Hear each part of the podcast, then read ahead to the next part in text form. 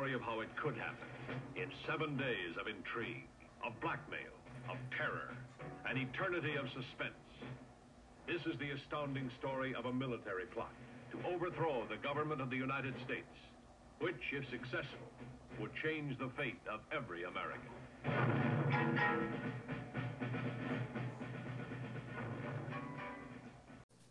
Hello, sir.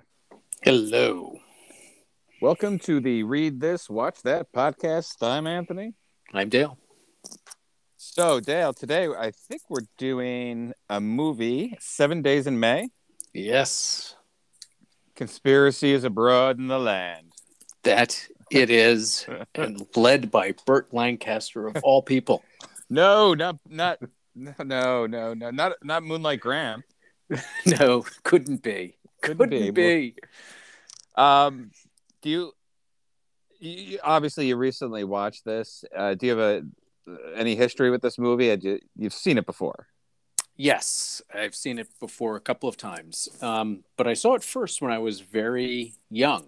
I was, oh boy, I don't know, thirteen or fourteen or something like that, and I stumbled across it, and I remember it because it was one of the first um, black and white movies that I saw that I thought was really, really good. And, um, you know, something to notice and, and you know, um, respect. Because probably like you as a kid, you know, you'd, you'd watch old B movies on, you know, TV on, you know, Channel 5 or Channel 11 in New York and you'd get these you know old B movies that um, would show up from time to time, and and most of them were you know not particularly good, but this was just a really really solid movie, and it just kind of made me sit up and say, oh wow, there there are things that are not you know that other people don't know about because I stumbled across it right. Nobody brought it to my attention, and I was kind of thinking to myself, why there's there's stuff out there that maybe people don't know about that's that is really good and that this you know this is clearly for at least in my experience was one of them. So it really stuck in my mind that way. Um, i thought it was really interesting political you know smart political drama. You know there wasn't you know there's not a ton of action in it.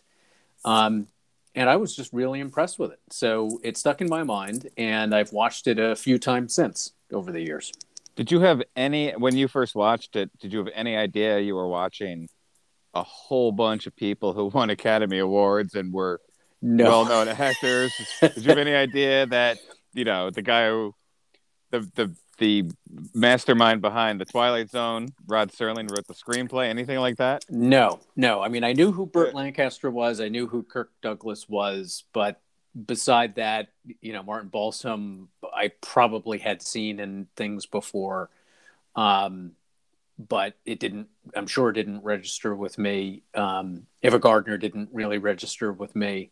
Fredric March didn't register with me at all.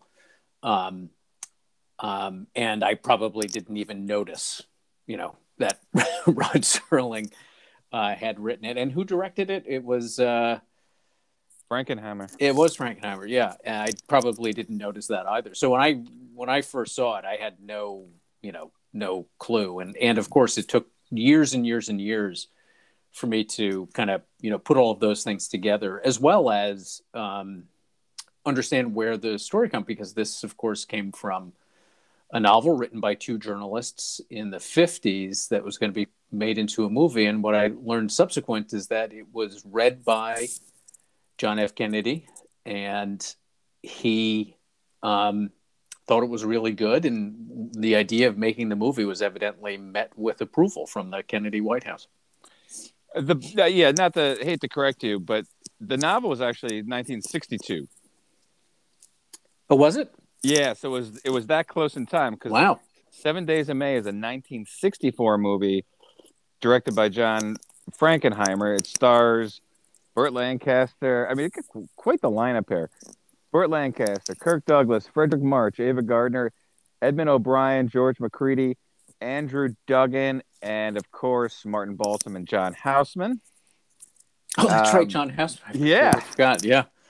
Yes, and it is about a attempted military coup against the president played by um, Fredric March. He plays President Jordan Lyman. Jordan Lyman has, I think, now correct me if I'm wrong. The setup is this, and I maybe you can maybe you caught this. I didn't. I I believe the the treaty to with the Soviet Union to disarm our nuclear arsenal has been ratified by the Senate and signed. Is that ever is, is that ever explicitly stated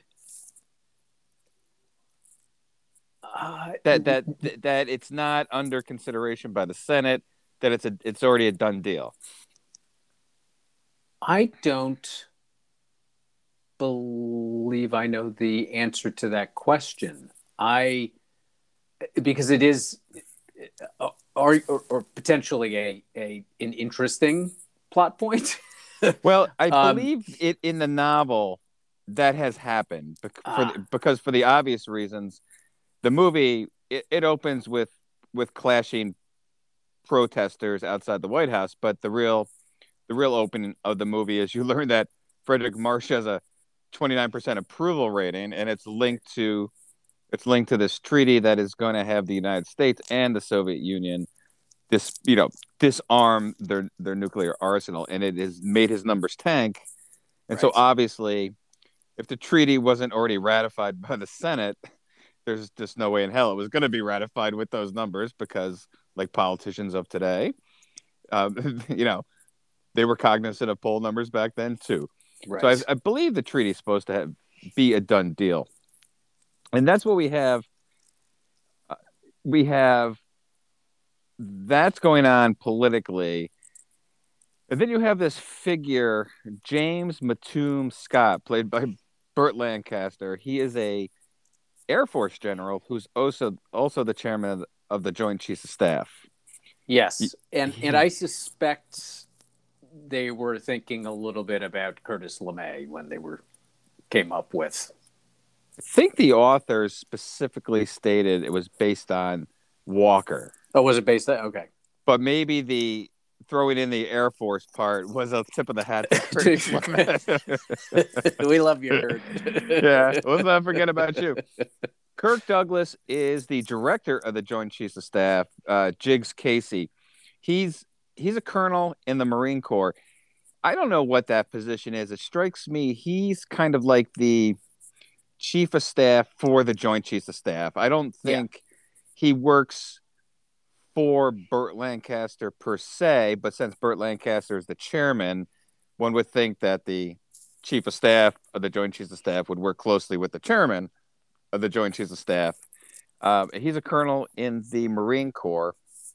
Um, and over the course of a day or two, he gets wind of a Preakness um, betting pool. right. These right, these military figures from across the globe, some in the Army, some in the Navy, some in uh, the Air Force. You know, get your bets. The Preakness is this Sunday. You know, what's your bet? Right. And he's just kind of like shrugs. are, you- are you eyes. in? Yeah. Are you Yeah. in? Yes. And, like- and, and, he, and he, he finds out about it because a, a communications officer tells him about it, even though it's been coded top secret or It's something top like secret, that. yeah. Yeah. and it's it's kind of like this little oh look at the, the generals are are gambling Right.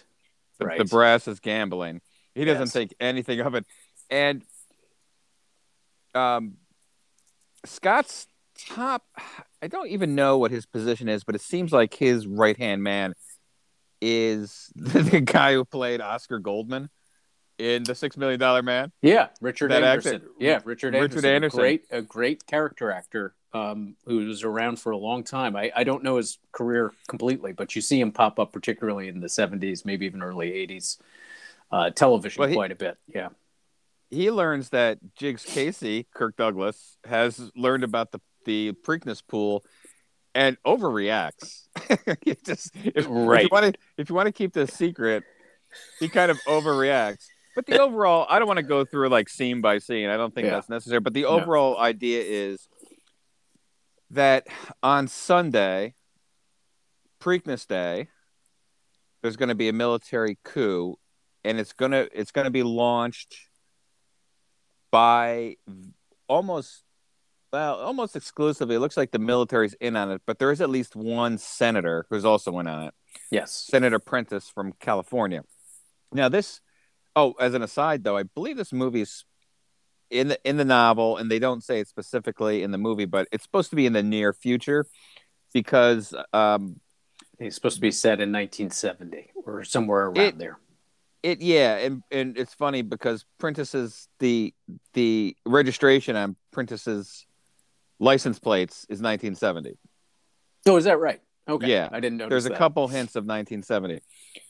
But what they plan to do is a military coup, which is going to be done in conjunction with a major military exercise. Right. And a group, uh, EconCom or E- Ecom Con. Yeah. EconCom has been formed. They have a secret base in, outside of El Paso. Those troops are going to be flown into several major cities. Martial law is going to be declared. Right. Take And- over the communication, take over Right. the media, communications. Right. all oh yes because it's it's that's a good point there's like six or seven major cities and a city a town in utah that happens to be kind of the major pretty much the nationwide switchboard Right. for communications and it's you know in in good traditional coup fashion it would be you know probably early morning on a sunday when people are home reading the newspaper sees the radio stations and sees the communication stations. And so this is this is going on.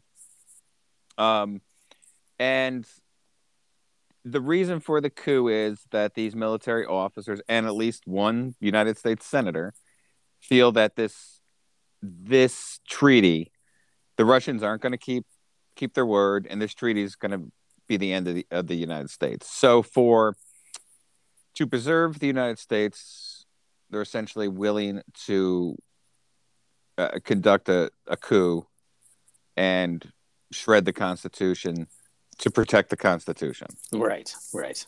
Right. Um, and Lancaster, you know, James Mattoon Scott is an interesting character. He's conducting the Joint Chiefs of Staff business, and Kirk Douglas is not sus- suspicious. Isn't the right word? He's just interested. Kind of something doesn't feel right with the this Preakness betting pool, and um, he goes to a cocktail party. Well, there's so there. if if I can just interject one, Yeah, any- just just to, let me set up kind of to the so what he he hears about this. He's also told by Scott that um, this military ec- planned military exercise is going to be media free, and that he's he's he's convinced the president to observe alone without anybody else um, around. No one from the hill. and no one from right no one from congress is even supposed to know about the exercise. So it's this secret exercise that's going on and he's also heard this little bit of um, rumor about the the betting which he doesn't really pay much mind to except that uh, scott's aide has overreacted in in in hearing that uh, Jiggs knows about it Right. so he goes. And- So he goes to this this cocktail party.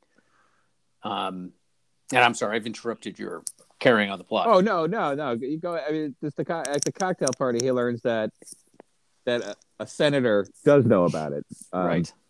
Senator. Um. What did I say? His name. Prentice. Prentice. California, California Senator Prentice, played by by uh, awesome B movie movie star Whit Bissell, who was Great. in like every science fiction movie in the 1950s. Um, there's a great and there Ava Gardner's there. Ava Gardner is about 42 years old at this point, and you know she's still throwing 100 miles an hour. Oh yeah. Looks great, has a great voice. She is she is Scott's former mistress, but she knows she knows the Kirk Douglas character, so they have a little bit of a back and forth. But the interesting, the real interesting part of the evening is Douglas learns that Prentice knows about the exercise and says something to him along the lines of, you know, stay sharp for Sunday or, or something along those lines. Yeah, yeah. Um, there's a great exchange though because Martin Balsam is also also at this cocktail party, and this is Monday night before the attempted coup. Martin Balsam is Paul Girard, who they never say what he is, but he's obviously the It's like president's chief of staff Chief or staff, top something aide. like that. Yep. Yep. Yeah, he's he's the top aide. They're having a back and forth. Girard and and um, Prentice are having a back and forth about the merits of the treaty. Kirk Douglas is there. Prentice asks Kirk Douglas. I think you know he's Prentice is one of these guys. He thinks he knows Kirk Douglas's mind, so he's gonna like ask him a question, thinking he knows the answer, and gets someone on his side. What do you think about the treaty? And Kirk Douglas gives the great the, the appropriate answer. It's not my place to say. you know, Right. you- you're the Senate, he's the president, we're the military. And there's a great line where where the politician says to Kirk Douglas, you know, says to the the army colonel or the yeah, the marine colonel, those uh, I'm paraphrasing, those ribbons on your chest are, are those for vacillating? You know, and, and and Kirk Douglas says, "No, what's it? No, they're for cocktail courage and dinner table heroism. Yes. Something I thought you invented." yeah. And and, and Senator Prentice doesn't even really bat an eye at the insult. It's just like he's beyond. He's such a politician, right? It's like he's got a goal. He doesn't care if he's insulted or he, his, his his his courage has just been placed in question. He just keeps on talking. Um, he follows Kirk Douglas and follows. Uh, was the Prentice says he's going home or something like that, but he follows him to Scott's Well, he doesn't. residence. He doesn't follow him. He he goes to Scott's residence because he wants to talk to General Scott about That's right. the fact that Prentice knows about the um, the exercise, which is supposed Right. to be completely secret. So he's saying, "Hey, you know, there's something up here." Um, and when he goes to Scott's home at 11:30, 11:45 at night or something like that, he sees Prentice arrive as well, and he sees Prentice go into um, Scott's residence at um, at uh, at the at the base, Fort The Meade, I think, outside of DC. the one it's it's interesting as well because the one thing that really the one thing that really kind of hits home for Jiggs Casey that this is probably a coup is two things happen. He runs into an old army buddy who's in charge of the El Paso base. Uh, the actor is Andrew Duggan. He's he's a face from the '60s and '70s. Um, Mutt Henderson. He's like Colonel Mutt Henderson, and he tells Casey, you know, it's odd. We seem to be training more for seizure, you know, than for defense. But then Scott gives a speech in what looks like the largest stadium in the world. You know, when they they pan around, it's like three decks. It's bigger than Yankee Stadium and he gives a barn burner of a political speech Right. after being introduced by what one suspects is a right wing commentator. yes. And Casey's watching it at home, and that's what that's what really seals the deal for him that something is really wrong, and that's when he goes to see the president. Yes. And Yes. he goes puts to together the the, piece. He puts all put, puts together the pieces. Yes, and and does so pretty quickly. Um, um, and um, you know, when you think about all the different pieces, they're interesting. They're uh, and there are a couple of other things we didn't talk about related to the chiefs to the to the Joint Chiefs of Staff and you know their presence or not presence and you know, just a few things that he that make him suspicious, and when he puts it all together, all these seemingly unconnected pieces of information, he comes to. I'm going to say not the realization, but the strong suspicion that this is what's going on. He and when he goes to see the president, it's just it's just Casey, the president, and Paul Girard. Right. And Casey's the bigger biggest believer in this this potential coup. The other two are very very skeptical, especially Girard. Yes. They just can't they just can't believe it, which is understandable in 1964 that this would seem really far fetched. But the president does does put a team together to kind of investigate. And what a team. It's a great team, isn't it? It is. It, it's it's you know it's done interesting. I mean, it, it was, it, and I don't remember all of the details. Maybe you can fill them in. But he he gets the he gets the head of the Secret Service. Yes. Yes. He gets um, his a, a friend of his from the from the Senate, who's yeah. we'll talk about it in a moment. I don't want to. I don't want to. I don't want to. I want to give Senator Ray Clark his due. Um, so we'll pause pause for a moment on on him. But he gets uh, gets Ray Clark, his um, obviously his chief of staff, Martin Balsam, and the um, head of the Secret Service. But then he also brings in. Um, um, who I always envision it, it, and pr- he probably was not the model because he probably wasn't old enough at this point to be the model. But looking at you know watching it from the 80s and 90s and now, uh, it's Clark Cliff- Clifford. It's just an old Washington hand, right? He's kind of done everything, been everywhere, understands power, understands politics, understands how the government works He's Todd, a, the Secretary of the Treasury. Right. And uh, just, you know, the smartest guy. And I think he even refers to him as something like the smartest guy in Washington or something yes. like that.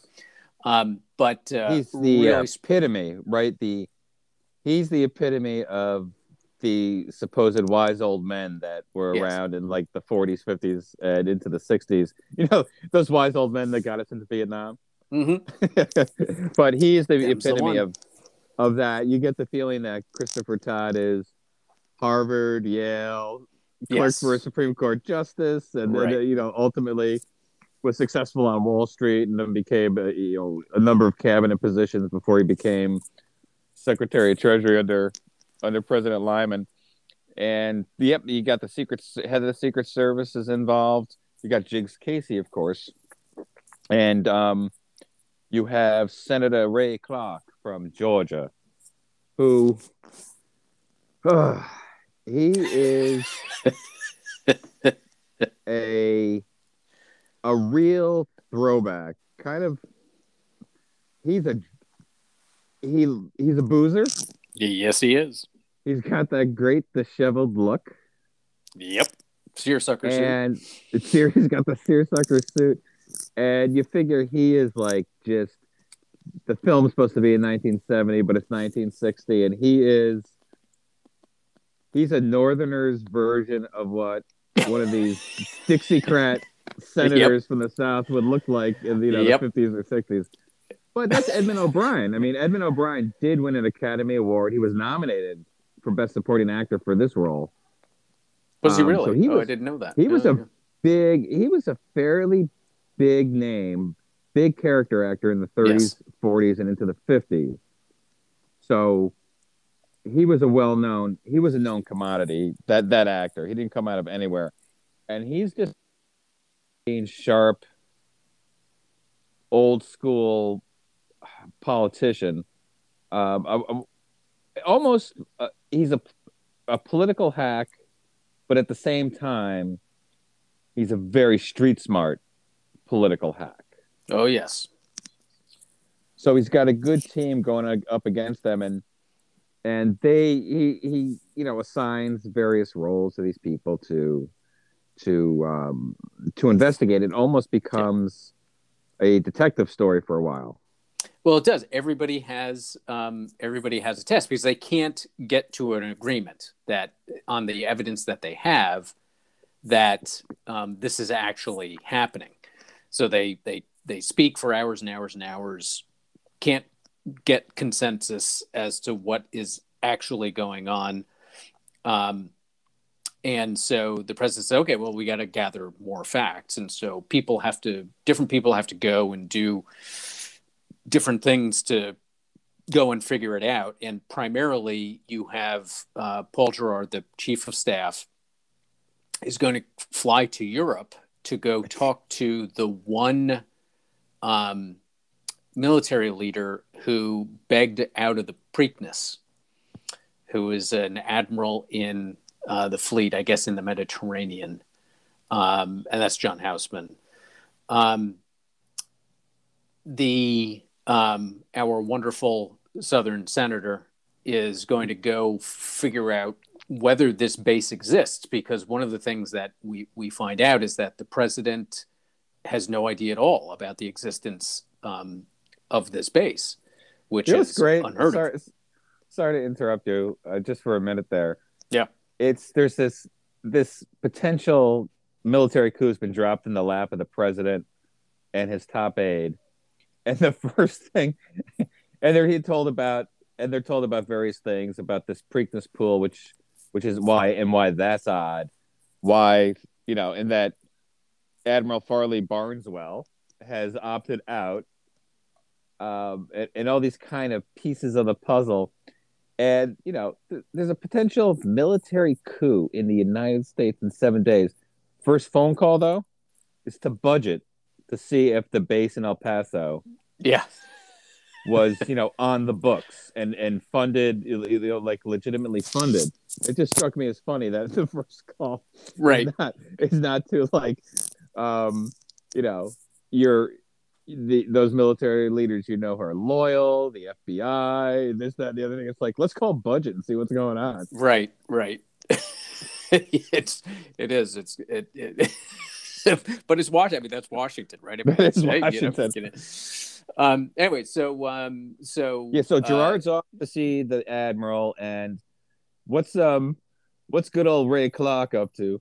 Ray Clark is going down to Texas to try to um, find out anything about he he can about this base, and Jiggs is going to try to entice Ava Gardner in disclosing letters that he know he knows exists between her and um, General Scott that would be scandalous. And now here, pause for a moment, because of course, in the modern age, um, love letters between a general and his mist- mistress were viewed as things that would bring down the general. That this would be it, game over, right? Sure. If this became public, this is a way to completely and utterly destroy um, the possibility of this. Well, maybe I'm, I may be overstating it a bit, but I mean they were they were viewed as being particularly um, damaging, right? That this was going to be this was going to be it. That, you know, if we They- get these, if we get this proof, you know, with these letters, the silver bullet. there we go. Yeah, we can we can ultimately use that. And because So Scott, not, not that just before you go on, uh, you know, we probably should have said this. You know, Scott is a well-known public figure. He's Sure. very popular with a certain segment of the country. He's very well known, and so the natural reaction is they just don't jump to asking for his resignation because they think that um, that would incite such a large percentage of the country, the Senate, the Congress, and um, may even fear impeachment. Mhm. That's how popular Scott is. They never say like Scott is, you know, a shoe in for anything, but he's kind of viewed. I'm trying to think of a modern, well, recent equivalent. In the public's eye, you get the feeling he held the same kind of reputation as Colin Powell did at a certain point in his career as this, you know, veteran of of wars, you know, this this high-ranking official who puts, you know, the country above his own self-interest, and just one of those one of those people that has a good rep and is well respected in the country and is a name. He's not a face. He's not faceless brass. This guy's out there and is a name now. Yep. Yeah, no, I think I I think that's a it's a, and it's interesting. I mean, you know, I joke about these letters and their you know the the, the perception of how they would be, how effective they would be as a bit of political theater, but um, Silver it's a bullet in different time. 64. Yeah, no, That's it's a a- different. I was just going to say it's a it's a different. It was very much a different time, and I don't think that we have. I mean, I think you're right. I think Colin Powell was probably the closest we come to a to a General Scott, but I think probably no one really does in modern times because it was just a, you know you're you're talking about in the the height of the Cold War, right? Um, and we're talking about a class of military leadership back then. I mean, these were all people. These were you know back in the the '60s. These were all people who cut their teeth in the Second World War, right? I mean, they, you know, I mean, I was joking about Kurt, Curtis LeMay. I mean, he oversaw you know the bombing of Japan. I mean, that you know he it was all his you know all those things were his you know his things, and I mean, you know, obviously, you know, people like um, um, um, Robert McNamara, of course, not anybody in the movie, but you know, of that, you know, vintage. I mean, these were all people who helped us win the, you know, uh, I'll say up until that point, um, you know, the most dangerous times in the country's history. You know, these were the people who saved us, right? It was the military, right? It was an actual out, all and out fighting war. And so someone like Scott, I just don't I, I don't think there really is a modern equivalent. Oh no, no, And I- that's kind of the yeah, no, no, I know, I I know think you- of. Yeah, yeah, and I think you're right. I, that's what I said. I think you're right about Colin Powell, but I think it's important to remember that in watching a movie like this is that this is, you know, we're talking about, you know, oh, you know, this this treaty that everybody, th- oh, we people are really, you know, angry about it, but this was life and death stuff from a lot of people's perspective. And the war with the Cold War with the Soviets was a very real and very dangerous um, um, thing that was going on, and, and it occupied people's minds. I mean, it was it was a source of paranoia. It was the source of you know McCarthy. It was the source of Vietnam. I mean, it was the source of of an awful lot of you know horrible things that happened in the country. So I think viewing it through that way, Scott's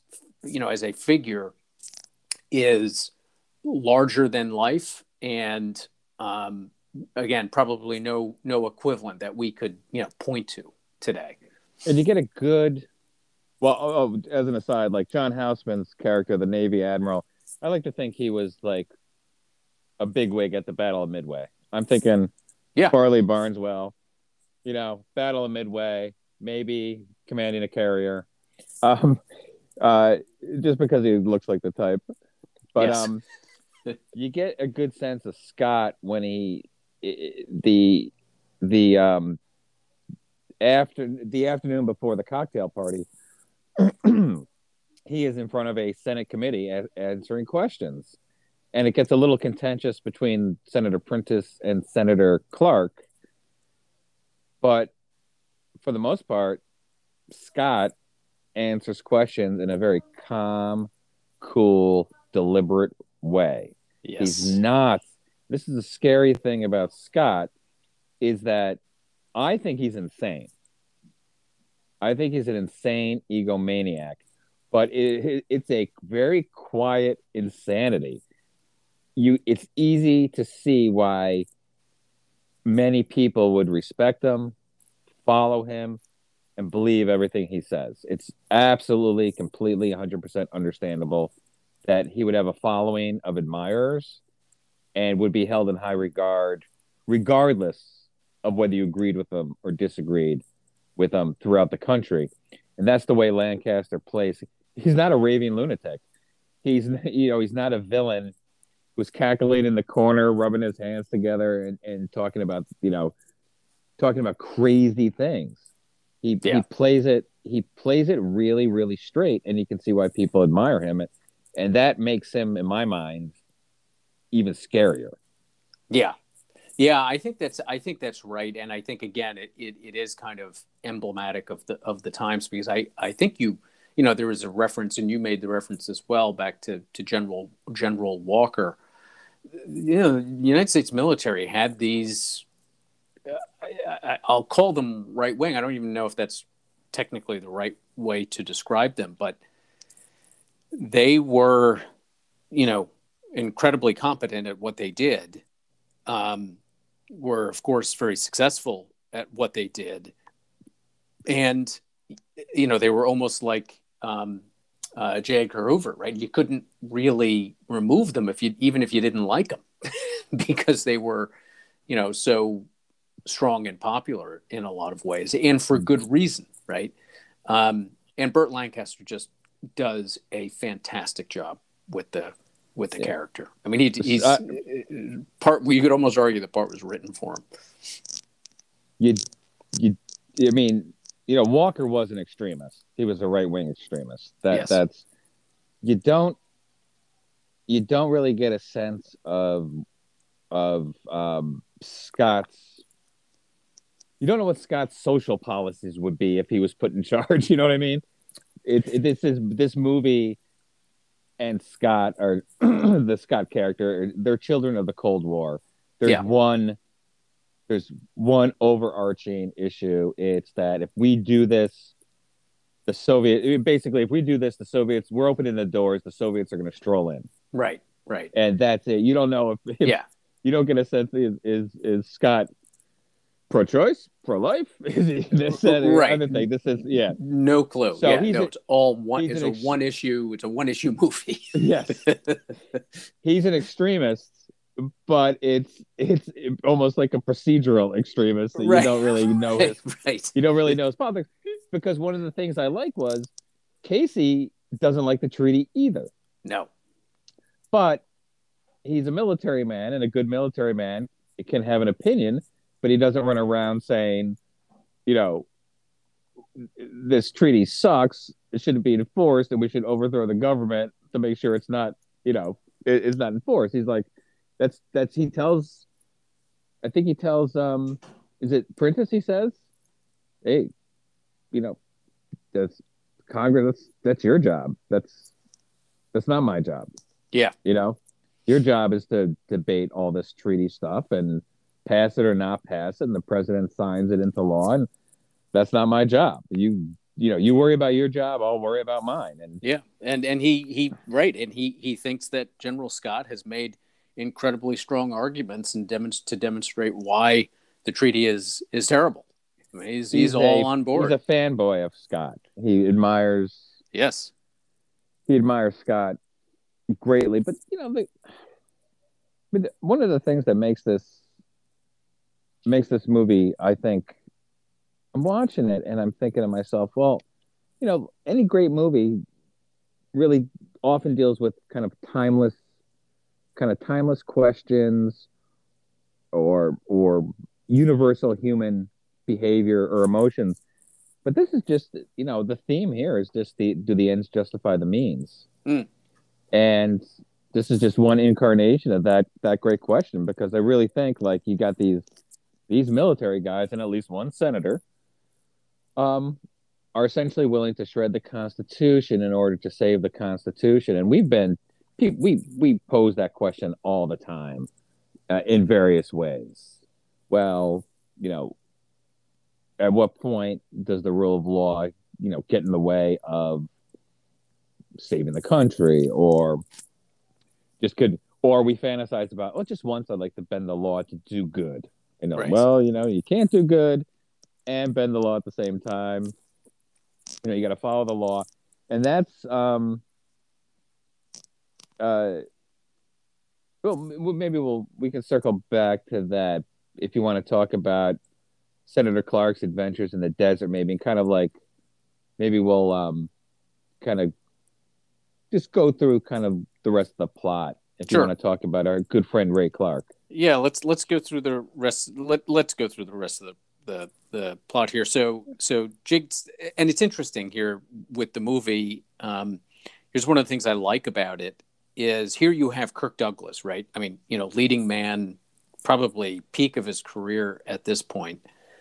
Um, and um, he plays his role of bringing his analysis to the president but then he's largely absent from the rest of what happens. Now he goes and he he gets the letters from from Ava Gardner, but then he kind of, you know, his role is largely over. Um, not completely, but but largely over. Um, uh, Ray goes to this base where he is, uh, which he finds. He finds Um, the base. He actually finds it in the middle of the desert. He's right, there's a great scene of him in a in a in a bar with uh, some great '60s Yeah. um, jazz on the radio and a girl who's dancing and and uh, Bar slash diner in the middle of the the desert. Yeah, get right because the guy heard there was going to be a base there, so he built uh, so he bought this diner and anyway, so he goes. He I just kind of wanted like Big Tay back there, and they could call it Mel's Diner. yeah You know, in the middle of the middle of nowhere diner. yeah He's he's drunk and he's still able to find the base. he's drunk and he's he's able to find the base, but he he gets um Detained. yeah he gets detained. He gets essentially locked in a room by the um by the commander of the base, who we have met earlier. Jiggs has, has run into them and, and run into him. He's an, I think he's an army officer, and Does he get um? He's a- he gets he- ap- he gets apprehended, and I think that guy doesn't know about it right away. no, gets- uh, no. Well, I'm talking about two different guys. So there's Jiggs' friend, Mutt. Mutt, eh, but then there's the um, the actual commander of the base. Mutt is the executive officer of the base. The other commander's that really snarky guy you meet Yes, early on that, that yes. almost has a grudge. I thought you'd be an ACLU attorney by yes. now or something like that. Yes, yes, exactly. Yeah, yeah. Exactly. And he's uh, and and he is he's also a he is very much a right wing um, officer, right? And it's it's it's actually a somewhat of a plot point. Some of some of the and it's some of the evidence that the president ultimately lays out to Scott later on. Um, but um, so yeah, so he gets detained by this um, right wing officer and um, is stuck in this room for a few days. And they actually keep supplying him with whiskey, which he refuses to drink. Right? He has no, no, no. I got to keep my head. He, he refuses to drink. He knows exactly what's going He knows on. exactly what's going on. And uh, Martin Balsam has gone off to um, uh, Europe, and he gets John Houseman to admit to what's going on and has him write a statement. that Um, is one that might be my favorite scene. It is a it is a great scene because Do you like Balsam. gambling, Admiral? Yeah, oh, it's a, poker. What's your game? You know, those are house games. I don't like the odds. You know. yeah, What yeah. about what? What about the Preakness? It depends on the horse, the weather. I like a sure thing. And Martin Balsam's like, I got a sure thing for you. We know all about the coup. You're gonna confess because the admiral didn't want in, but by not reporting it, he's still part of it. Yeah, he's Yodel, right? And and uh, in the yes. in the um in the overthrow of Hitler. Um, he, he's Yeah. trying to he's trying to be on both sides of the fence. Um, yeah, and it is, and it's it's great dialogue, and it's done really well. And and one of the things I liked about it too is that the Martin Balsam character has you know kind of all along has been this is nonsense. This can't be right. Th- there may be all of these bits of evidence, but th- this can't be correct, right? Um, um, but he goes and when he sits down with the admiral, he plays hardball in that dialogue. You know, Oh yeah. I mean, it's yeah. just and, and he he does his job, and it and I and it is it's a it's a great it is a I- it is one of my favorite scenes too. And so he- John it- House. Yeah, John Houseman says, "I wish I had more time," and Yeah, like, "You don't." right. Here's a piece Here- of paper. here's a paper. Yeah. And So he- Houseman is Houseman is great too because he's just so he's John Houseman. yeah, exactly. That I just it's like I just caught you eh, participating in a coup by you're a non-participant in the coup, so you're part of the coup because you're you're you're you know not you're not informing us about it, and he's still so he's he's caught and he's going to confess. He's going to write the confession. It's not like he's going to try to weasel his way out of it. He's going to write the confession, but he still looks like scary and intimidating. He does. I was like, is Martin Balsam going to get out of there? Yeah, so he gets he gets the confession, and then um, um, wisely, as it turns out, puts it in a cigarette case that was given to him by the president, and then make, starts to make his way back to back to Washington. Um, uh, and interestingly enough, um, so uh, just as a, as an aside, there there's a scene where um, uh, what's his name, Senator um, Clark is going off to um, going down to Texas, and then there's another scene when he comes back from Texas, and it's filmed inside the newly built um, Dulles International Airport. Um, brand spanking new, right? Yeah, it was brand spanking new at the time. Yeah, so just a, just a little bit of a side note.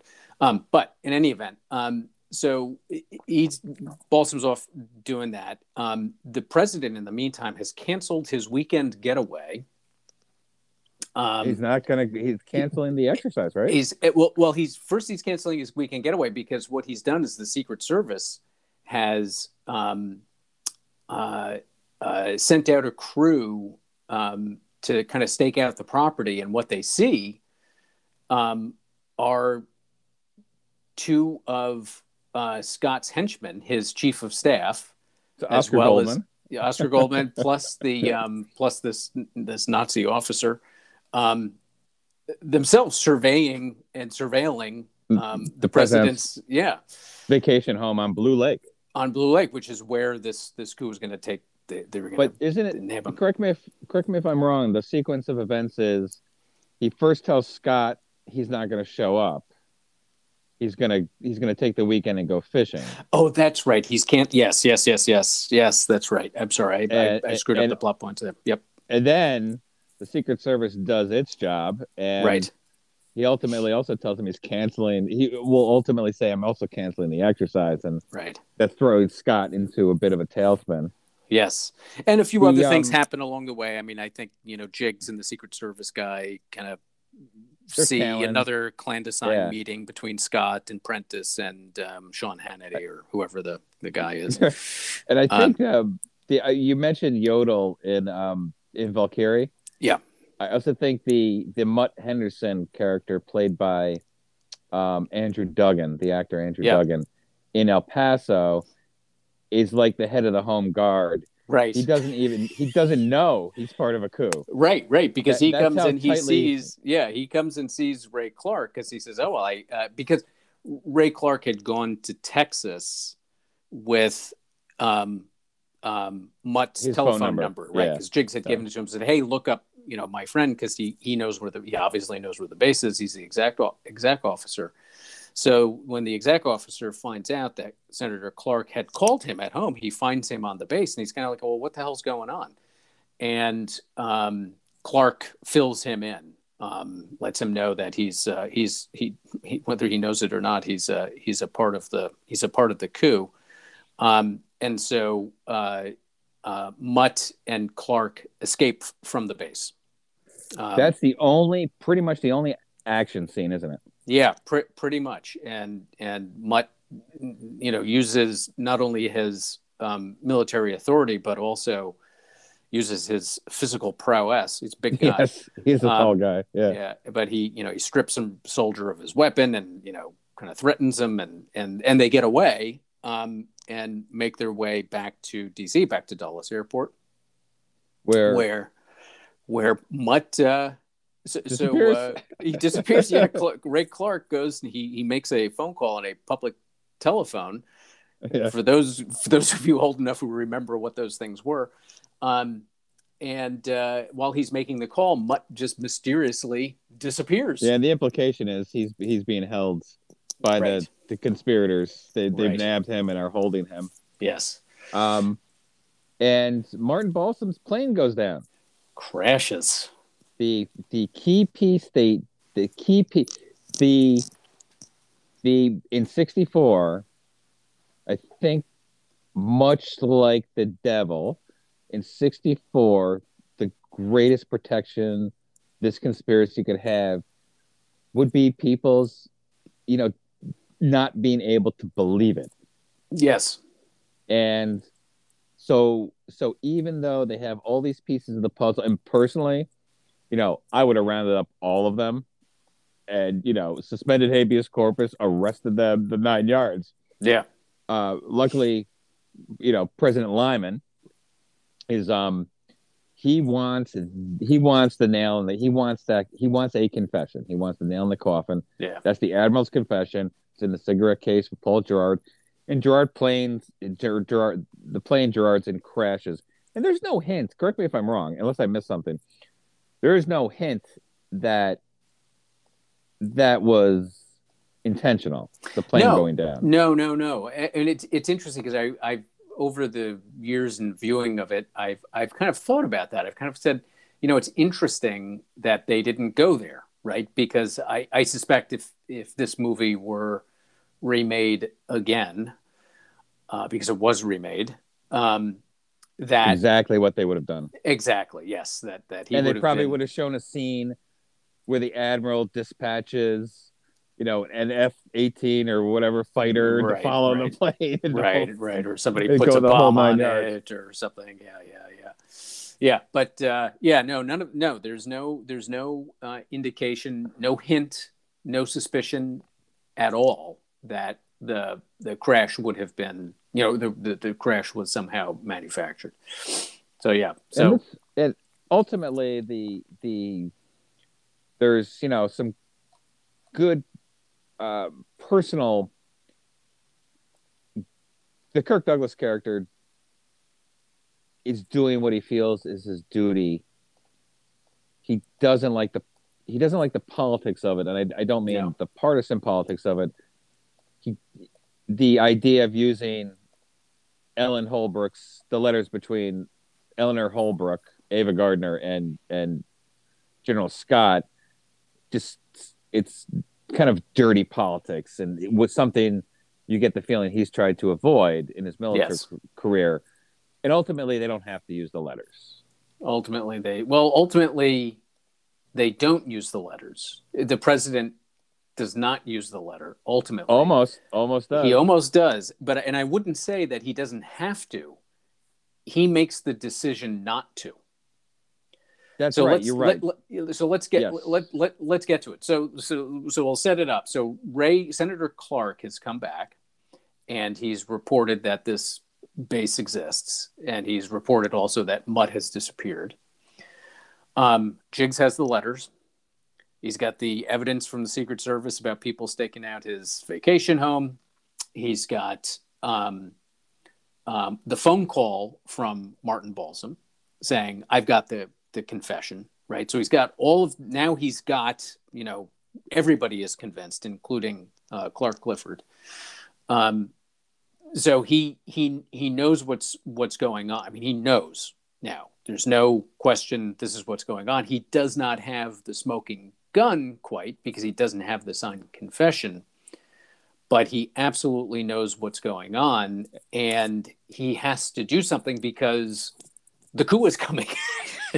yes, it's like already They're- going they're- on like Saturday, right? right. Yeah. So it, it, it's coming. So he calls Scott to his office.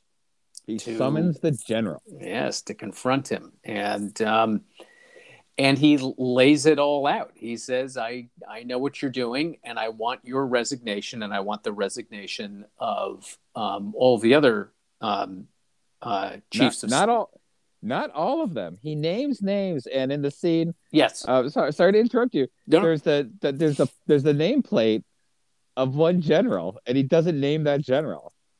So I want to go back and watch to see if that general's not really in the meetings or or, or something. He wants he wa- he, He wasn't. like Yeah, because Okay. that's what Jiggs because Jiggs says that he he's early on when they have a joint chiefs of staff Yeah. meeting, one of them wasn't there, yeah, and it was that guy. That's right. Yeah. Okay, that- all right. Whoever, whoever that guy was. Yeah. So anyway, so so the and it's this really interesting dialogue that goes on because he says, "I want you guys to resign," and Scott says, "You just let us fire us." I'm not going to resign, but you can fire us. Yeah. It's your prerogative to do so. And um, because Scott knows, and this is part of the dialogue ultimately, that he can't really do that. He doesn't, he, he no longer has really the political standing to be able to do that with this 29% approval rating. So Scott's willing to, you know, go up to the line there and, and basically says, no, not going to, you want to fire us? You can fire us. Um, He's not admitting to the coup.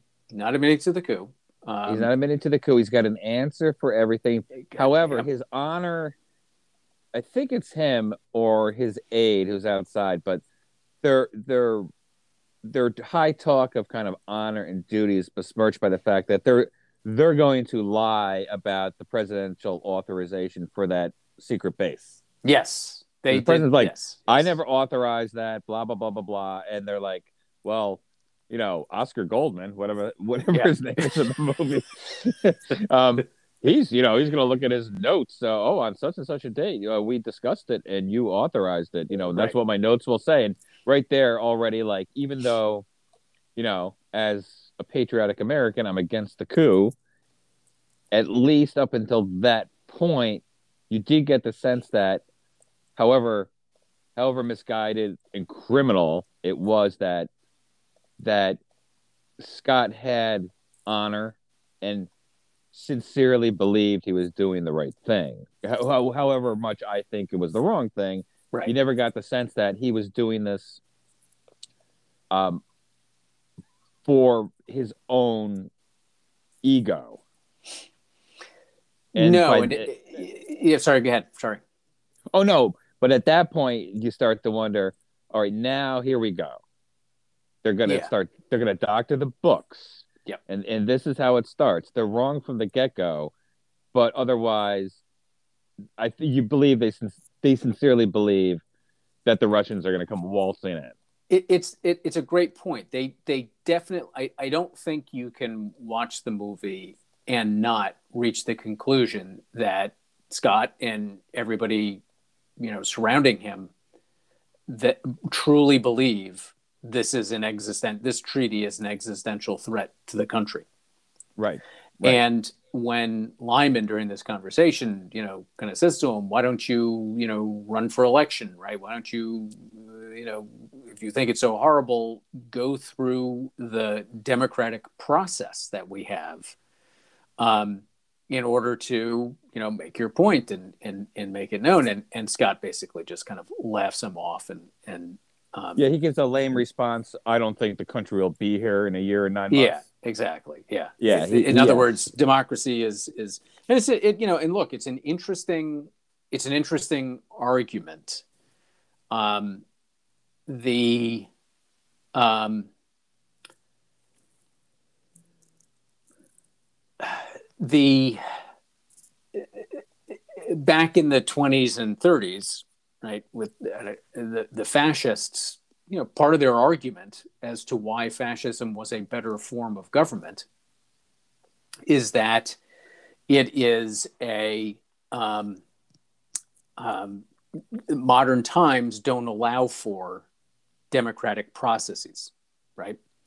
Right. and so we need things to move quicker. We need things to um, um, you know we need governments that are more responsive and it's and the reason i bring this up and and I'm, you know going down this digression because we see it actually same sorts of arguments um, if not explicitly made being implicitly made today in the united states where you know we see a degree of admiration in some circles for the Eastern European governments, which are, if not outright dictatorships, many of them are pretty darn close to them. Do we do we want to? Um, I know it's an old movie. Do we want to spoil the ending, or do you want to talk about this conversation they have, or how it comes out? What do you think? Yeah, I think we should spoil it. I, I don't. I don't think we're we're we're not. Uh, Well, why don't you explain to the why don't, why don't you explain to our listener how how how this how it wraps up the yeah. um, so this um, conversation? so it's so um. Uh, well, Our I listener actually- may be interested.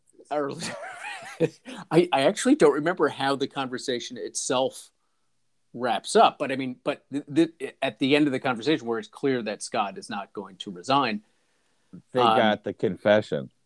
um, in Well- the wreckage of the plane, right? Well, they, they they they do, but unbeknownst to the president. So so he's gonna so before Scott leaves, he opens his drawer to pull out the letters, right, to confront him with the letters, but then decides not to do it. But then he goes ahead and holds a press conference, as he told Scott he would do, to Right. ask for the resignations of these generals.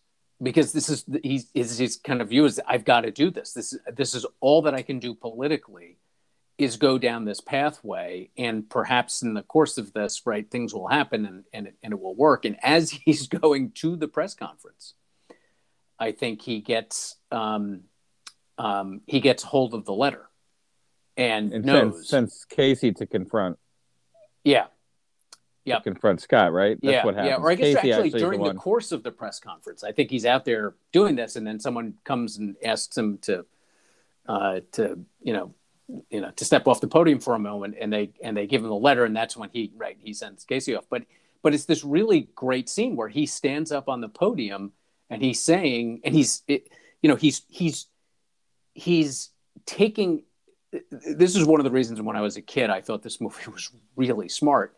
He is taking action from the podium right? He's saying i'm asking for their resignations and he's delivering also information as it becomes available because he says i've got this le-, because they start the stuff starts coming in like one of the generals Right. you know does decide to resign because he realizes it's a you know losing strategy. He says i'm you know i've got the letter of resignation. They also you know uh, with, when the ECOMCON battalions you know going to go start flying all over the place one of the generals gets um, in charge of the air force transports can't get a straight answer about what the hell's going on. So he calls the White House, and the White House tells him, you know, shut it down.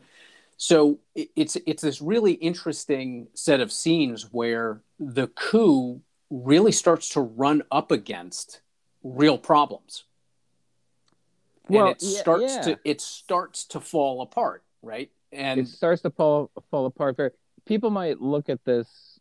I'm sure there's a, a, a type of person who would look at this and say, "These writers in Frankenheimer hate the military. This is some left wing, you know, BS type of thing." But the fact of the matter is, there are people in the military that almost bristle at the fact that we have civilian control and they think they know better. But there are people in the military who, who to a large extent stopped the coup in this movie. It's it's Mutt Henderson gets Clark out when he realizes what's going on. Jiggs Casey is a Marine colonel. There's military people following orders, like you know, shutting down the transports. So if the military is to blame for the conspiracy, in in you know, it's also um, stopping the coup. Hmm. Um, and one, it makes me wonder because you're right. It doesn't take much.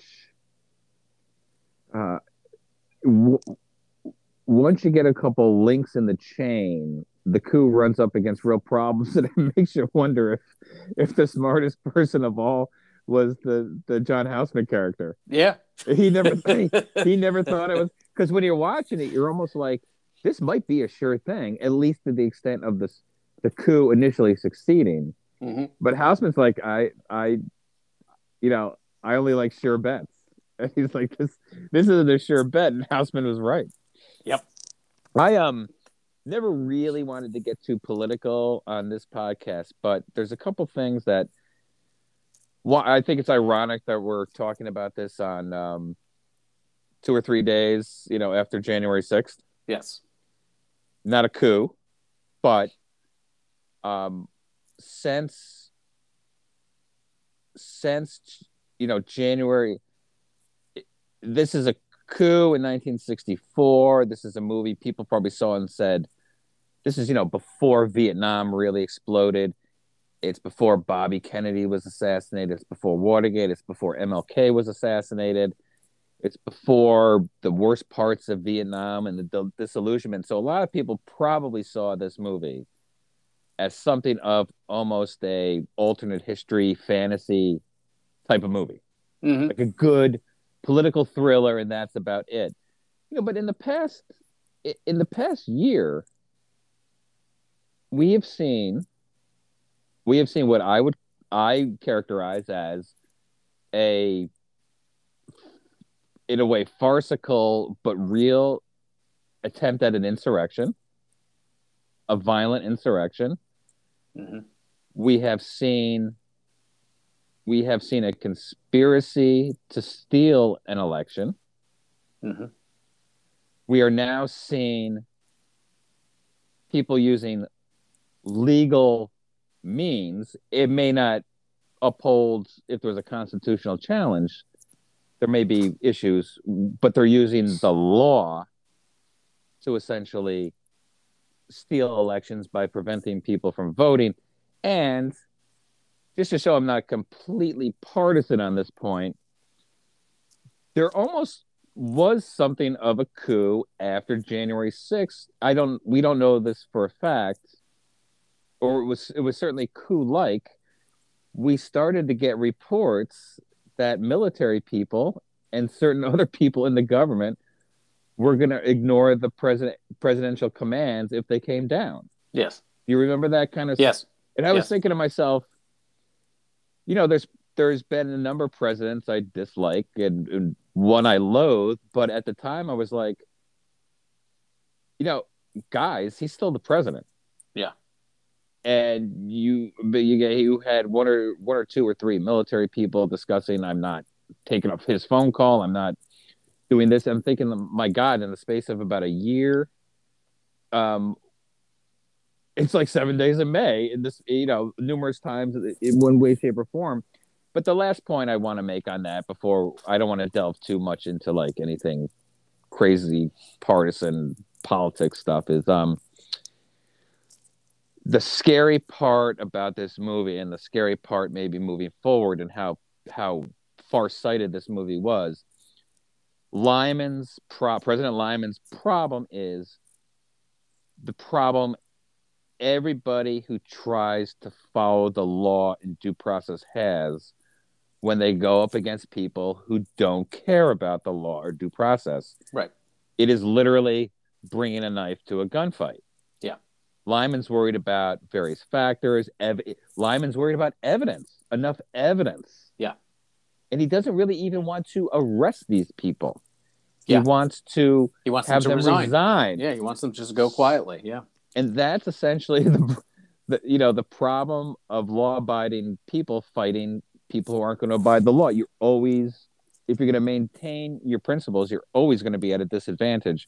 And the only other thing, you know, because we're going on like almost an hour, ten minutes, I wanted to add was um, quickly. I thought it was funny that the president, you know, this is supposed to be in the future, so the vice president is a guy named Gianelli. Yeah. Like, hey, we can, we, we Italian Americans can be vice president now in the future. Um, I like the fact that the president's name is Lyman, and I always wonder if you watched West Wing, where the deputy chief of staff, of course, Bradley Whitford, is Josh Lyman. yeah. Yeah, I'm wondering if President Lyman was his like uncle or somebody else. I wonder if that was intentional. Oh, interesting. The name. Yeah. No, that's Um, interesting. Yeah, yeah. and I, hadn't- I, hadn't thought about did, that. and I did think about if they ever remade this movie, it Again. would be action. It, it would be action. It would be a lot of action. And Yeah. then I thought to myself, God, they did. So I did watch the '94. Oh, you did. Okay, I watched it I many, many, many, many years ago. Um, and I haven't watched it since. I did watch the '94, and it's not a. It's got a lot of good actors. It's not a good movie. One of the problems with the movie is the remake is it was conceived in the early '80s, but it comes out in '94. HBO it was an HBO production. It's Forest Whitaker, it's Sam Waterston, it's Jason Robards. I mean, you, you, you had good, good actors. Uh, there, it's it's it's a legal coup. It's the military and some politicians getting the entire cabinet. They're angry at the president because he's going to veto the budget because it authorizes a 30% increase in the Pentagon budget. And this is this is a couple so this is coming out a couple years after the Soviet Union's fallen apart Yeah. the the, the Warsaw Pact is now gone. The um the war on you know the war on terror is in the future. So it's straddling this strange era. It's like who would authorize a 30% increase in the defense budget in 1994? This is doesn't so the reason for the the coup doesn't make sense. It's not a real coup. All they're really doing is utilizing the 25th Amendment to get rid of the president. Right. So they make it legal in a weird way, and there's a lot of action in it. There's Yeah. a couple. Um, he's got to escape. Forest Whitaker has to escape. Uh, you know, an assassination attempt or two along the way. So it's weak. It doesn't make a lot of sense. Unfortunately, it's a waste of a good cast. Yeah, I, I agree. I mean, when I saw it many years ago, that was that was my my conclusion because I'm a big Forest Whitaker fan, and I and there was a period of time anything he was in, I would watch, and I was disappointed frequently. Unfortunately, just did, did not get that many good movies. Some great roles, but Right. not necessarily good movies. Um, They even yeah. lift lift whole whole scenes and lines from the Yeah. original, though. Yeah, yeah, yeah. No, they they Yeah. they tried in some ways, and it just didn't. It it it it didn't work. Um, I, I'd like to make a, a couple of couple of points. One is, um, much better conception, um, and as good execution, I think, as the Manchurian Candidate. Manchurian Candidate, you know, very famous. You get, you know, essentially your your your sleeper in there to go and you know create um, Almost political like a cousin. It's like a cousin of this movie, right? Yeah, yeah, I think, and Frankenheimer also. So, Yeah, um, yeah. Uh, you know, not surprising that it was, a, you know, it was a good movie. But this one, in my mind, more, much more believable than you know some consortium of communist powers kidnapping and brainwashing a you know son of a of a of the Washington glitterati to become an assassin. Right? Just Right. it just kind of kooky. But um, so that's just one comment. And and your comment on on politics is it, it's it's an interesting one because we are living through you know difficult times. Country has lived through difficult times in the past as as well. Um, and the thing that I like about the Seven Days of May, the original incarnation, and I think you you you you created a really nice dividing line in the in the 64 movie um there was no twisting of legal principles there was no ah we're going to invoke the 25th amendment this was a coup they were going to kidnap the president right Yep. and replace Yeah. him I- I mean that there's no question, right? This is outside of the the you know the the constitutional norms and and all of that. I could check the statutes, but I think you're right. I don't- think it's there. Yeah. Um, so, uh, and and I've been thinking a lot about you know as probably everybody has what's been going on in this country for the past uh, past few years, and um, you know very dis- you know very distressed by it because I am a view myself uh, as very patriotic and and and very much um, have all of my life felt privileged by birth to be a citizen of the United States. I I, I really really have.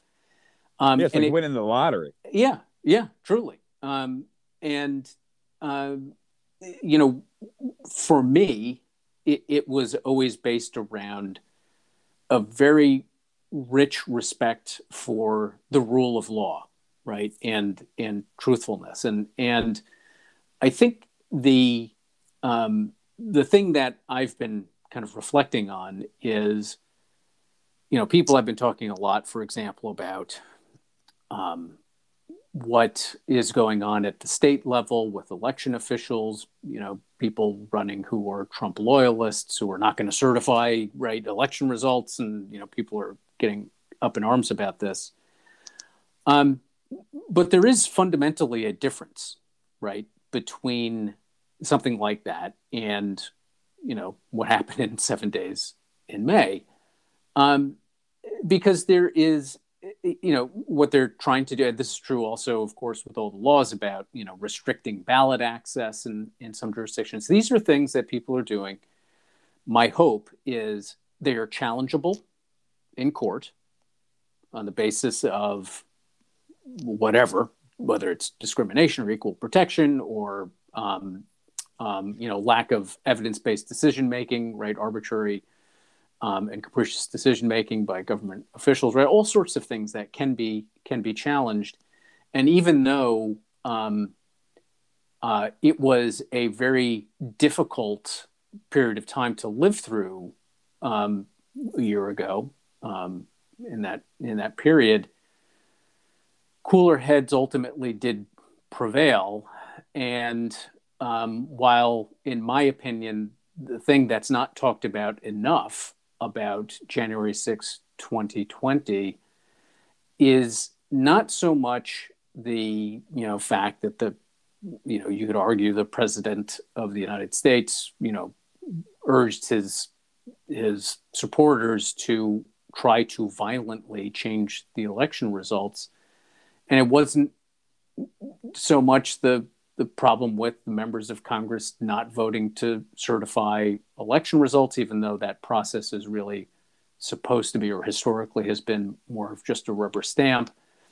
It's the fact that the capital of the United States was under siege, and for four hours, the executive did nothing to protect the first branch of the government from violent physical attack and the vice president of the United States and the vice president of the United States. But yes. but to me, it's it's something that I've I've always found odd that we haven't heard more of, which was why wasn't the why there's a Fort Myers is across the river. There's an army base literally a mile from the capital, let, let alone whatever they have in the city of DC itself. I mean, they they were all there, and the executive did nothing to protect members of the legislative branch of government. Um, that to me is the is the the the most significant deviation from um, uh, you know I call it the standard of care right that the executive needs to exercise in in uh, in office um, because all of the other stuff, right? The challenge to the certification, these these are all things people can do legally.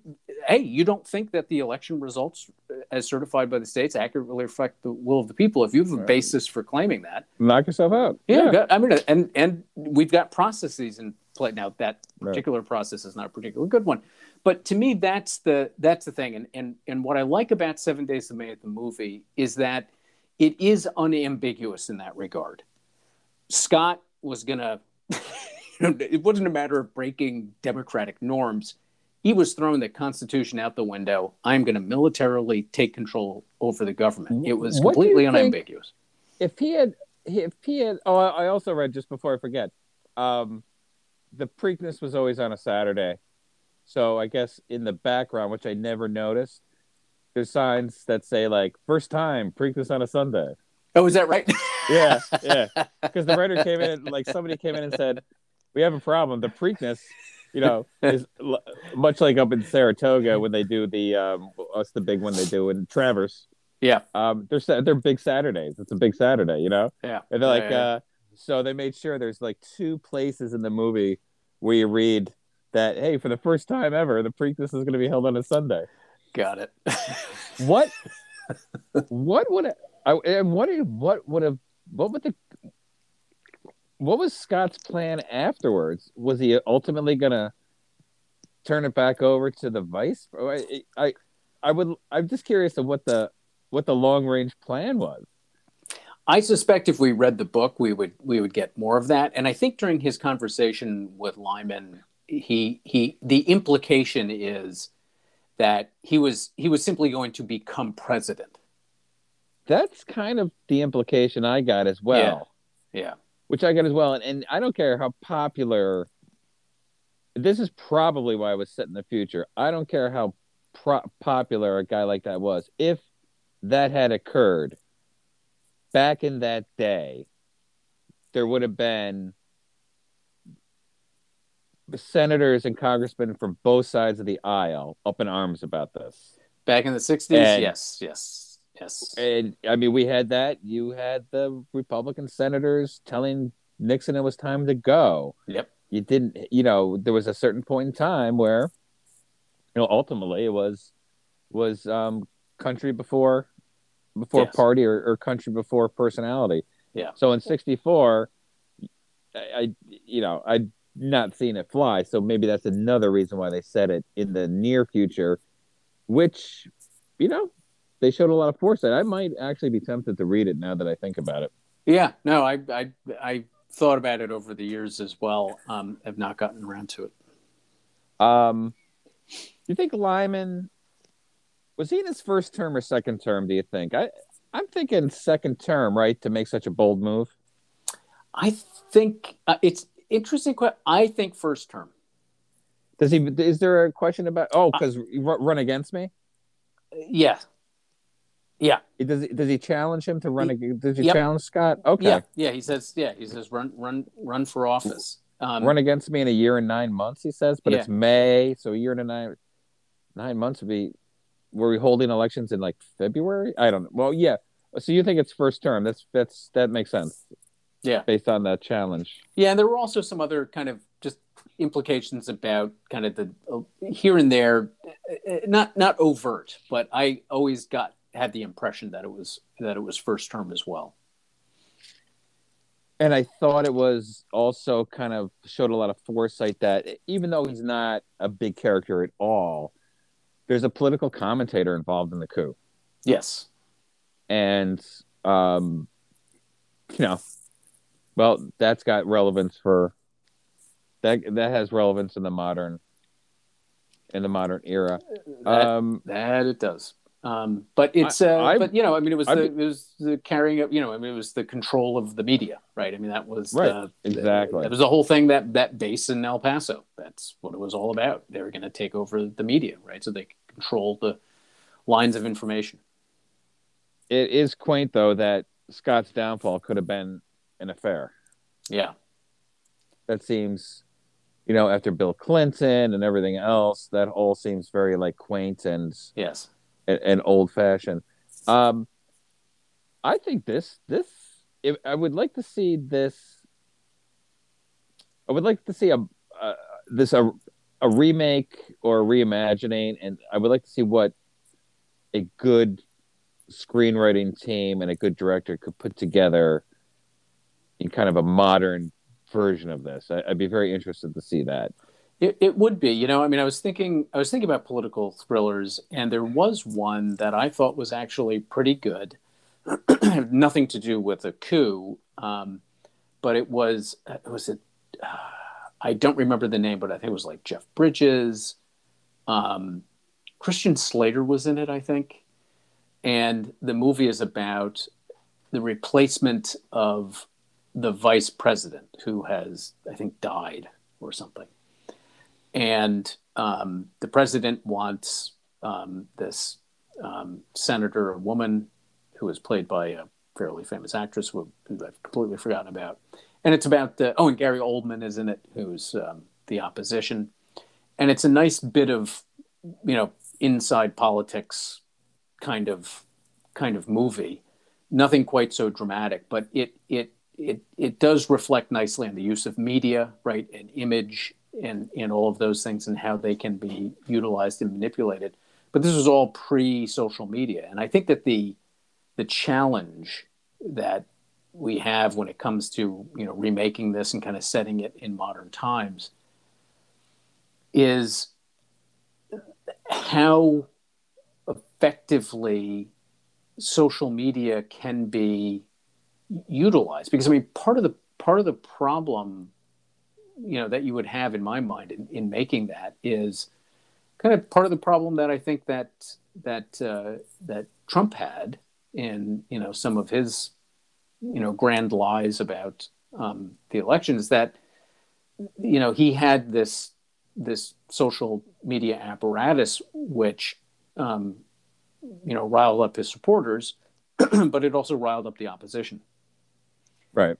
And you can't simply rely on that. And, and, you know, kind of one of the things that I always thought, having studied a bit what was going on in the um, early 20th century or early-ish 20th century with the rise of fascism, was always this kind of this notion is that, well, if you get about 35% of the population behind you, really committed, you can do just about anything you want in a country, right? I mean, that was you know Hitler and, and Mussolini and Franco. I mean, they they never really had huge, overwhelming popular support. No. And um, I'm not I'm not sure that that is the case so much in a modern democracy, um, because I think that those those lines of media make it a little bit more difficult to completely control the messaging. And I think that's one of the problems you would have in a movie in a movie like this is it, it, it, things leak a lot quick. People know things, you know, a lot quicker, and the evidence is there because I post, you know, someone posted it on Twitter, yeah, right? yeah, Now, the kind of right, stuff. yeah, yeah. You know, oh, I said it on, you know, one of the Sunday, you know, well, talk shows. how many, or a- how many of the um, how many of the insurrectionists uh, were?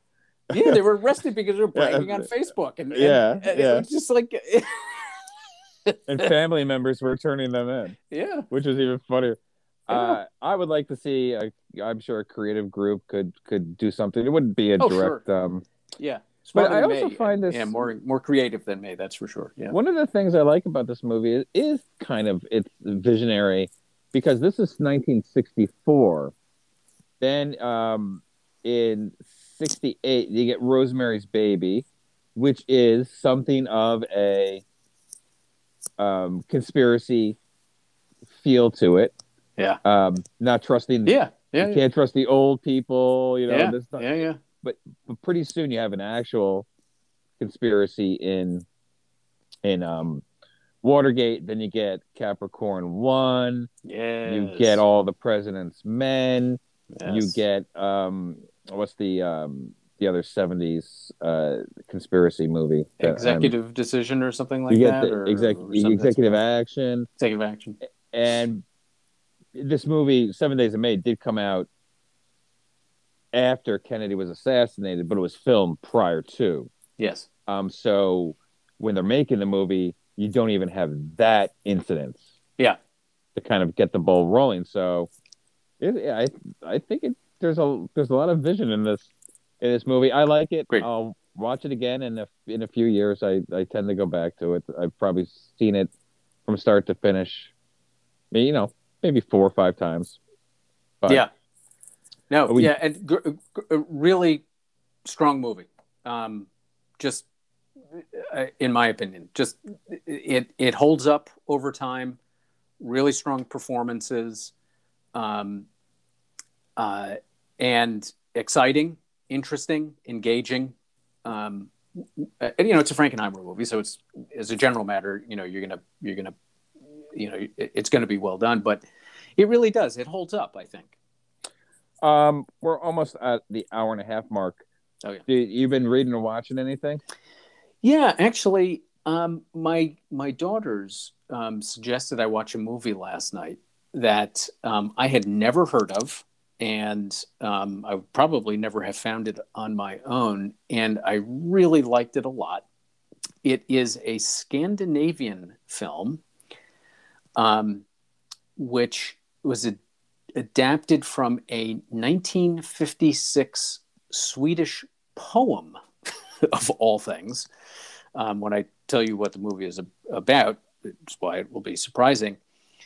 But it's it's a movie, and the poem is about the future when the Earth is um, falling apart. Uh, no real reasons are particularly given, I think, in the in the film, and it's all in Swedish, I think. Um, uh, and people are being ferried to Mars to live on Mars. Uh, and the way they get ferried to Mars is they take these big, huge cruise ships that fly from one planet to the other. That takes about three or four weeks uh, of time. And um, in this ill fated flight, uh, they have to avoid some debris in space and maneuver and away. Uh, at, but their engines get damaged and they have to eject all of their nuclear um, fuel rods. And so they're pointing the completely wrong direction and headed to, you know, out of the solar system. Um, and the movie kind of tracks what happens, centered around, you know, a set of core characters, of course, um, but kind of what happens to them over the course of ultimately years. right? So you have you know kind of the initial set of time, and then you you know spring forward four weeks, then you spring forward you know a year and then you go forward to year five and then you go forward to year 10 and then year 24 right i mean so you you kind of check in essentially um, with them over time. Um, wow you're not you're not hooking me. It's really it's really interesting. You It- lost it's- me a you lost me a swedish poem. Is this a new is this a newer movie? Yeah it's 2018 i think or 19 something right. like that. What's But the it- name of this sucker? It's called Aniara. And um, I have to say, I highly recommend it. I, they did a really nice job of, of um, kind of showing the. Um, it, it, it's not the kind of you know degradation in society that I think you know you know you would you would expect to see in in a movie. You know, people killing each other and you know factions and all this crazy stuff. Like captain stays in control of the ship, right, the the whole time, and um, but you know weird things happen over time. You know, weird, strange cults start to form, right, um, and it's uh, it's it's it's actually really good. If if you are a fan of dystopian future fiction uh, in any form, um, I, I I recommend it. it. It to me it it follows the footsteps of of some of those great '70s dystopian future movies like Logan's Run and The Andromeda Strain and um, Soylent Green, um, even Omega Man at a certain level. Um, uh, in terms of its of, its vision about um, what it is to be, you know, human and in, in a society. Um, really, very well done in in a lot of ways. Really enjoyed it quite a bit, and despite um, what may sound like a uh, kind of a strange sort of setup, being based on a Swedish poem from 1956, um, it really is quite good, and and I would I would recommend it.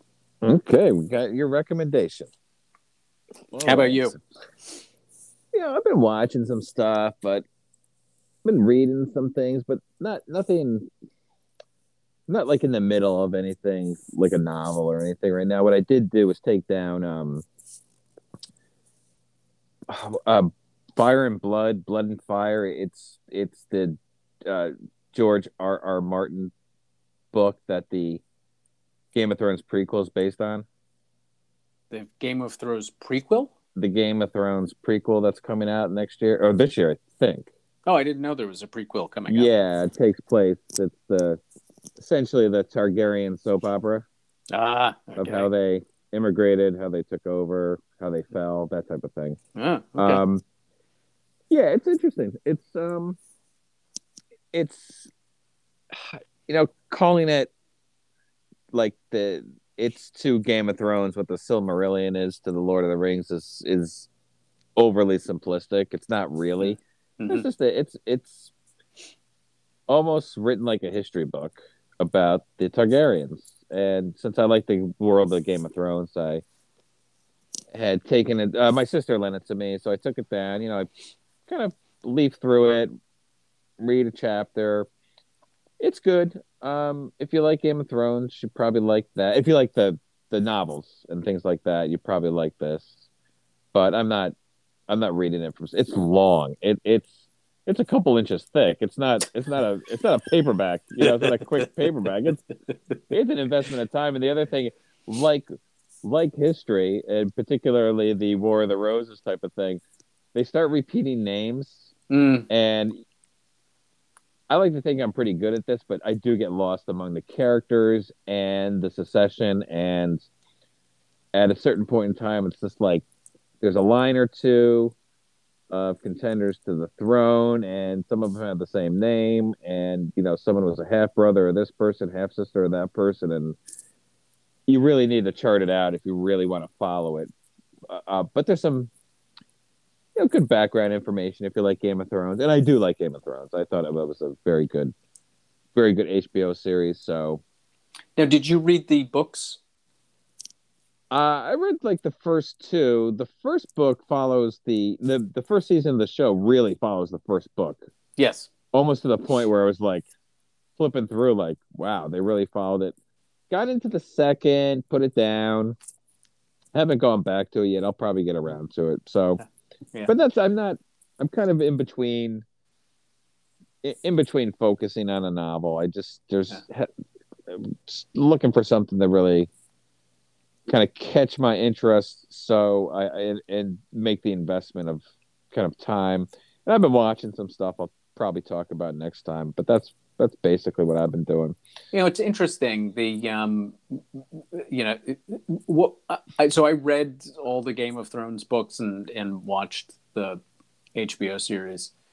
Um, what you described that you're reading now strikes me as something that I wouldn't read, and what I would do instead is go back and read a book about um, William the Conqueror and his family If you like, if you like the, sorry to interrupt, but if yeah, no, if no, you, I get it. If you like if, the appendices in the Lord of the Rings, you would like this. If you don't, right you right won't. exactly exactly that's what I'm, that's what I'm getting at is that yeah, it it, it, it, it it one of the great things about the Lord of the Rings and I would argue about um um uh the, the um Game of Thrones books is that the history is there and it's touched on in those books and in the lives of all the people that you follow but it's not a history right? It's not a history lesson. It's it's a it's a novel. And if and if i'm interested in what happens um, in that sort of a context then i'd just rather go back and read about the war of the roses because it's really friggin' interesting actually in the same way that all that stuff is Dale. um, I believe, to me, I identify it as history, and you should respect that. So it is history. you don't know it's not. You don't know it's not history. Prove it. you're right i wasn't there You're reading all that fake history. true i am William the Conqueror, right? uh yes it is my failing Uh, all right, man. Um, anything else to add? uh go watch Aniara. you'll like it I tell people go watch Seven Days in May. yeah yeah that too absolutely All right, man. Talk to you later. sounds good Thank you. Bye bye.